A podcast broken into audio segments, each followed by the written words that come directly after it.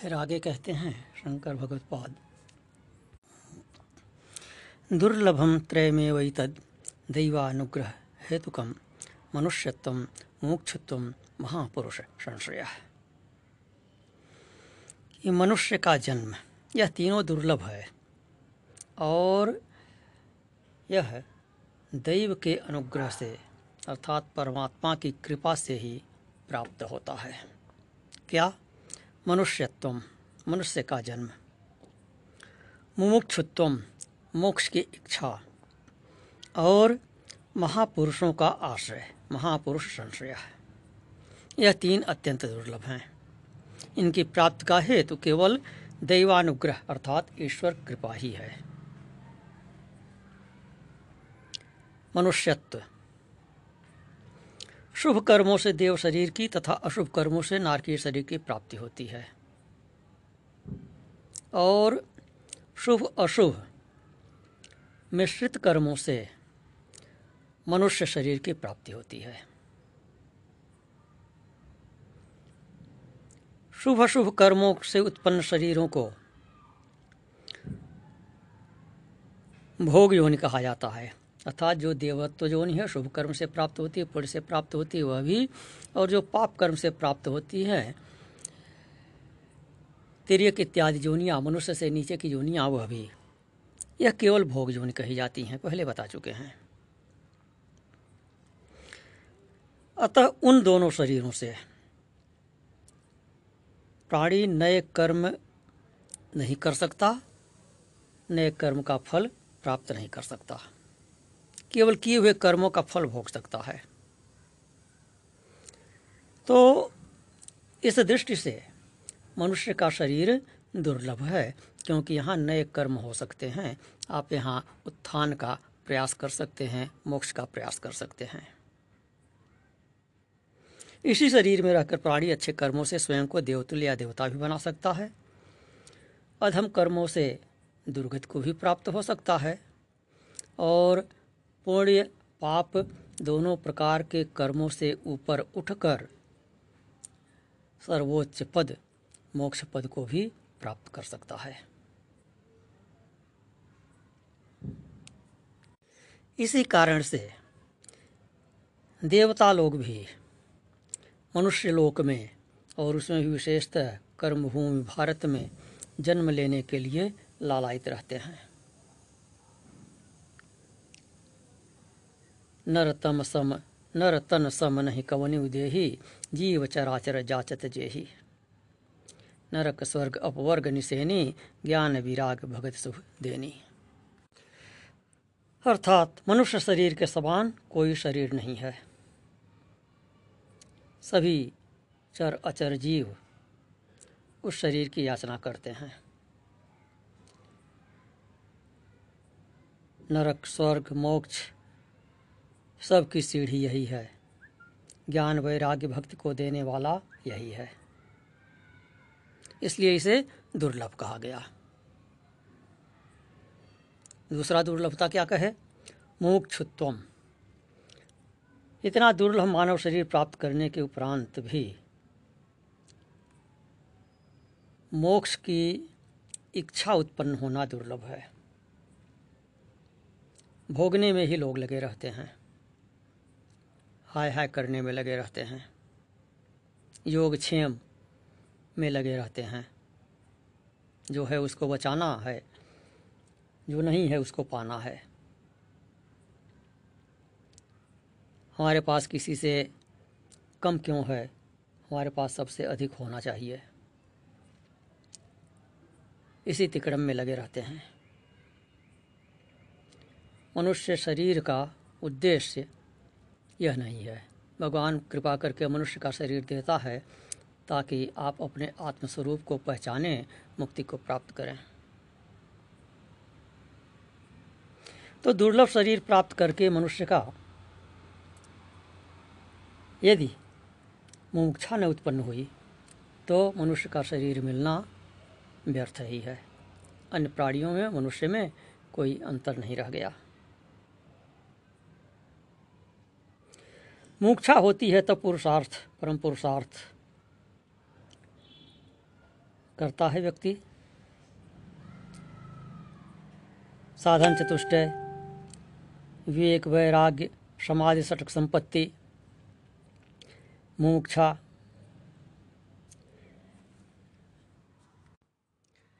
इत्यादि का भी ग्रहण इसी में हो जाता है। मोक्षा में साधन चतुष्टय भी सम्मिलित हो जाता है। यद्यप साधन चतुष्टय का एक भाग है मोक्षा, किंतु मोक्षा है तो अन्य की अपेक्षा भी आवश्यक रूप से होती ही है। अतः विवेक, वैराग्य समदम इत्यादि सटक संपत्ति यह मूत्रार्थ फल भोग विराग इत्यादि सब मोक्षा में सम्मिलित हो जाते हैं। तो मोक्षा कहते हैं अहंकार से लेकर देह पर्यंत, अज्ञान कल्पित बंधन से छूटकर, स्वस्वरूप के बोध होने से मुक्त होने की इच्छा को, स्वरूपोपलब्धि को, अपने स्वरूप में स्थित होने को। ये योग शास्त्र में बार बार हम दोहराते आए हैं, तदादर्शो स्वरूप अवस्थानम। अपने स्वरूप की प्राप्ति, अपने स्वरूप को पहचानना। उसी की इच्छा को मुमुक्षा कहते हैं। जब स्वरूप को पहचान लिए तो अन्य चीज़ें छूट जाती हैं। आत्मा को पहचान लिए तो अनात्मा छूट जाता है। और अनात्मा को छोड़े बिना आत्मा को पहचान नहीं सकते हैं। दोनों बातें हैं। तो इस प्रकार मुमुक्षा भी दुर्लभ है। पहले मनुष्य जन्म दुर्लभ, उसके उपरांत मोक्षा दुर्लभ। मोक्षा होती कैसे है? तो फिर कहते हैं, महापुरुष संशय केवल मोक्षा होना पर्याप्त नहीं है। और मोक्षा सहजता से होती भी नहीं है। महापुरुष की प्रेरणा की आवश्यकता होती है। और मोक्षा हो भी तो महापुरुष की प्रेरणा के बिना, महापुरुष के आश्रय के बिना गुरु के ज्ञान के बिना वह मोक्षा ठीक दिशा में नहीं जा पाती है, सार्थक नहीं हो पाती है। अनेक विरक्त पुरुष देखे जाते हैं, इन सम्यक बोध के अभाव में भटकते रहते हैं। आत्मज्ञान की प्राप्ति नहीं कर पाते हैं। वैराग्य है, किंतु ज्ञान नहीं हो पा रहा है। इसका कारण यह है कि उन्हें महापुरुष का आश्रय प्राप्त नहीं हुआ। उन्हें योग्य गुरु नहीं मिला। तो मनुष्य शरीर तथा मोक्षा प्राप्त होने पर भी श्रोति ब्रह्मनिष्ठ महात्मा का गुरु रूप से जब तक उपदेश नहीं होता है, तब तक आत्मजिज्ञासा का समाधान नहीं हो पाता है। और महापुरुषों का सत्संग जब तक प्राप्त नहीं होता है, तब तक आत्मजिज्ञासा का समाधान असंभव है।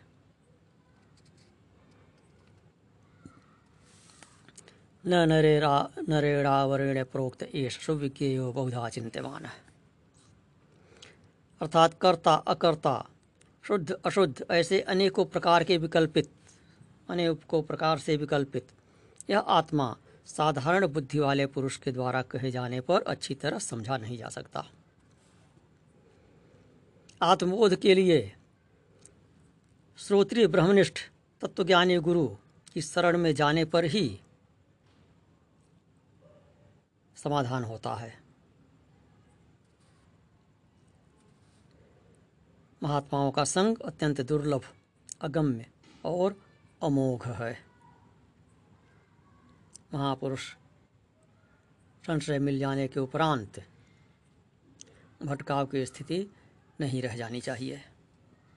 इसलिए महापुरुषों का आश्रय अत्यंत दुर्लभ कहा।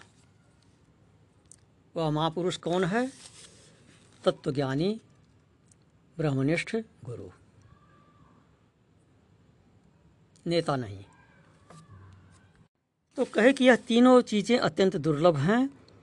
और इन तीनों के संयोग से ही प्राणी भवसागर को पार करके मोक्ष की प्राप्ति करता है। इन तीनों चीज़ों की प्राप्ति में एक असाधारण कारण है, वह है दैवानुग्रह। केवल कर्म से तीनों चीज़ें नहीं प्राप्त होती।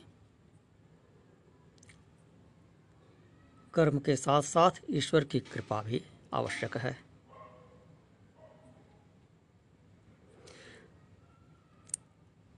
दैवानुग्रह क्या है? भाग्य। कह सकते हैं, भाग्य को भी कह सकते हैं। किंतु वह भाग्य कैसे बनता है प्रारब्ध कैसे बनता है? ईश्वर के संकल्पानुसार। आपके कर्मों में से कुछ कर्मों के बीज अंकुरित हो जाते हैं, उन्हीं को प्रारब्ध कहते हैं। और किन कर्मों के बीज अंकुरित होने हैं? यह ईश्वर के हाथ में है। क्योंकि अनंत कोटि जन्मों के शुभ अशुभ पाप पुण्य कर्म आपके संचित पड़े हुए हैं। सभी एक साथ अंकुरित नहीं हो सकते, सभी का उदय एक साथ नहीं होगा, सभी का फल एक साथ नहीं प्राप्त होगा। उनमें से किस कर्म का कब फल प्राप्त होना है, यह अनिश्चित होता है और ईश्वर की कृपा से होता है। जिस बीज को ईश्वर कृपा करके अंकुरित करना चाहता है, उसे अंकुरित कर देता है। तो कृपा करके ईश्वर ने आपके पुण्य कर्म को अंकुरित करके मनुष्य का शरीर दे दिया, मोक्ष बुद्धि दे दी, और गुरु रूप से उपस्थित हो गए अथवा गुरु का, महापुरुष का संग प्रदान कर दिए। ये तीन चीज़ दे दिया। अब इन तीनों का सदुपयोग करना यह आपका काम है। फिर आगे कहते हैं, शंकर भगवत पाद दुर्लभम त्रयमेव तद दैवानुग्रह हेतुकम मनुष्यत्व मोक्षत्व महापुरुष संशय ये मनुष्य का जन्म, यह तीनों दुर्लभ है। और यह दैव के अनुग्रह से, अर्थात परमात्मा की कृपा से ही प्राप्त होता है।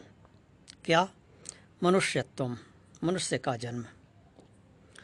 मुमुक्षुत्व मोक्ष की इच्छा और महापुरुषों का आश्रय, महापुरुष संशय यह तीन अत्यंत दुर्लभ हैं। इनकी प्राप्त का हेतु केवल दैवानुग्रह अर्थात ईश्वर कृपा ही है। मनुष्यत्व। शुभ कर्मों से देव शरीर की तथा अशुभ कर्मों से नारकीय शरीर की प्राप्ति होती है। और शुभ अशुभ मिश्रित कर्मों से मनुष्य शरीर की प्राप्ति होती है। शुभ अशुभ कर्मों से उत्पन्न शरीरों को भोग योनि कहा जाता है। अर्थात जो देवत्व योनि है, शुभ कर्म से प्राप्त होती है, पुण्य से प्राप्त होती है, वह भी, और जो पाप कर्म से प्राप्त होती है तिरक इत्यादि जोनियाँ, मनुष्य से नीचे की जोनियाँ, वह भी। यह केवल भोग योनि कही जाती हैं, पहले बता चुके हैं। अतः उन दोनों शरीरों से प्राणी नए कर्म नहीं कर सकता, नए कर्म का फल प्राप्त नहीं कर सकता। केवल किए हुए कर्मों का फल भोग सकता है। तो इस दृष्टि से मनुष्य का शरीर दुर्लभ है। क्योंकि यहाँ नए कर्म हो सकते हैं। आप यहाँ उत्थान का प्रयास कर सकते हैं, मोक्ष का प्रयास कर सकते हैं। इसी शरीर में रहकर प्राणी अच्छे कर्मों से स्वयं को देवतुल्य या देवता भी बना सकता है। अधम कर्मों से दुर्गत को भी प्राप्त हो सकता है।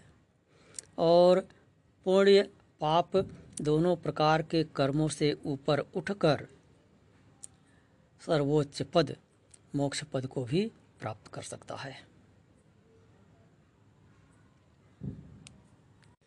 इसी कारण से देवता लोग भी मनुष्य लोक में और उसमें भी विशेषतः कर्मभूमि भारत में जन्म लेने के लिए लालायित रहते हैं। नर तम सम नर तन सम नहीं कवनि उदेही, जीव चराचर जाचत जेही। नरक स्वर्ग अपवर्ग निसेनी, ज्ञान विराग भगत शुभ देनी। अर्थात मनुष्य शरीर के समान कोई शरीर नहीं है। सभी चर अचर जीव उस शरीर की याचना करते हैं। नरक, स्वर्ग, मोक्ष सब की सीढ़ी यही है। ज्ञान, वैराग्य, भक्ति को देने वाला यही है। इसलिए इसे दुर्लभ कहा गया। दूसरा दुर्लभता क्या कहे? मोक्षुत्वम। इतना दुर्लभ मानव शरीर प्राप्त करने के उपरांत भी मोक्ष की इच्छा उत्पन्न होना दुर्लभ है। भोगने में ही लोग लगे रहते हैं। हाय हाय करने में लगे रहते हैं। योग क्षेम में लगे रहते हैं। जो है उसको बचाना है। जो नहीं है, उसको पाना है। हमारे पास किसी से कम क्यों है? हमारे पास सबसे अधिक होना चाहिए। इसी तिकड़म में लगे रहते हैं। मनुष्य शरीर का उद्देश्य यह नहीं है। भगवान कृपा करके मनुष्य का शरीर देता है ताकि आप अपने आत्मस्वरूप को पहचानें, मुक्ति को प्राप्त करें। तो दुर्लभ शरीर प्राप्त करके मनुष्य का यदि मुमुक्षा न उत्पन्न हुई तो मनुष्य का शरीर मिलना व्यर्थ ही है। अन्य प्राणियों में, मनुष्य में कोई अंतर नहीं रह गया। मुक्षा होती है तब पुरुषार्थ, परम पुरुषार्थ करता है व्यक्ति। साधन चतुष्टय विवेक, वैराग्य, समाधि, सटक संपत्ति मुमुक्षा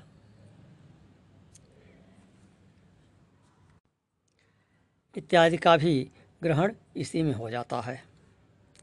मुमुक्षा में साधन चतुष्टय भी सम्मिलित हो जाता है। यद्यप साधन चतुष्टय का एक भाग है मुमुक्षा किंतु मुमुक्षा है तो अन्य की अपेक्षा भी आवश्यक रूप से होती ही है। अतः विवेक वैराग्य समदम इत्यादि सड़क संपत्ति यहाँ मूत्रार्थ फल भोग विराग इत्यादि सब मोक्षा में सम्मिलित हो जाते हैं। तो मोक्षा कहते हैं अहंकार से लेकर देह पर्यंत, अज्ञान कल्पित बंधन से छूटकर स्वस्वरूप के बोध होने से मुक्त होने की इच्छा को। स्वरूपोपलब्धि को, अपने स्वरूप में स्थित होने को। ये योग शास्त्र में बार बार हम दोहराते आए हैं, तदादर्शो स्वरूप अवस्थानम। अपने स्वरूप की प्राप्ति, अपने स्वरूप को पहचानना। उसी की इच्छा को मुमुक्षा कहते हैं। जब स्वरूप को पहचान लिए तो अन्य चीज़ें छूट जाती हैं। आत्मा को पहचान लिए तो अनात्मा छूट जाता है। और अनात्मा को छोड़े बिना आत्मा को पहचान नहीं सकते हैं। दोनों बातें हैं। तो इस प्रकार मोक्षा भी दुर्लभ है। पहले मनुष्य जन्म दुर्लभ, उसके उपरांत मोक्षा दुर्लभ। मोक्षा होती कैसे है? तो फिर कहते हैं, महापुरुष संशय केवल मोक्षा होना पर्याप्त नहीं है। और मोक्षा सहजता से होती भी नहीं है। महापुरुष की प्रेरणा की आवश्यकता होती है। और मोक्षा हो भी तो महापुरुष की प्रेरणा के बिना, महापुरुष के आश्रय के बिना, गुरु के ज्ञान के बिना, वह मोक्षा ठीक दिशा में नहीं जा पाती है, सार्थक नहीं हो पाती है। अनेक विरक्त पुरुष देखे जाते हैं, इन सम्यक बोध के अभाव में भटकते रहते हैं। आत्मज्ञान की प्राप्ति नहीं कर पाते हैं। वैराग्य है, किंतु ज्ञान नहीं हो पा रहा है। इसका कारण यह है कि उन्हें महापुरुष का आश्रय प्राप्त नहीं हुआ। उन्हें योग्य गुरु नहीं मिला। तो मनुष्य शरीर तथा मोक्षा प्राप्त होने पर भी श्रोति ब्रह्मनिष्ठ महात्मा का गुरु रूप से जब तक उपदेश नहीं होता है तब तक आत्मजिज्ञासा का समाधान नहीं हो पाता है। और महापुरुषों का सत्संग जब तक प्राप्त नहीं होता है, तब तक आत्मजिज्ञासा का समाधान असंभव है।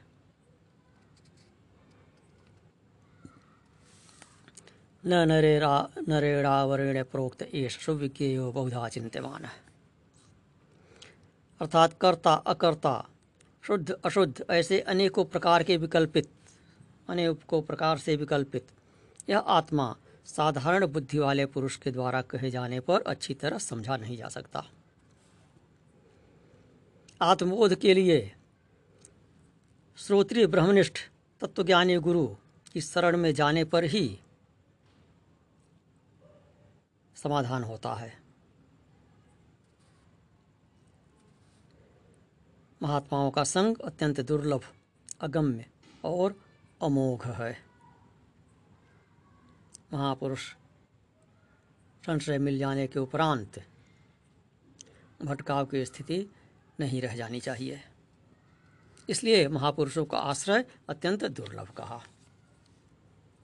वह महापुरुष कौन है? तत्वज्ञानी, ब्रह्मनिष्ठ गुरु। नेता नहीं।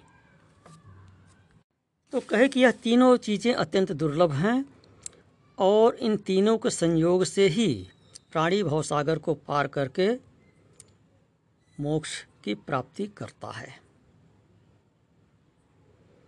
इन तीनों चीज़ों की प्राप्ति में एक असाधारण कारण है, वह है दैवानुग्रह। केवल कर्म से तीनों चीज़ें नहीं प्राप्त होती। कर्म के साथ साथ ईश्वर की कृपा भी आवश्यक है।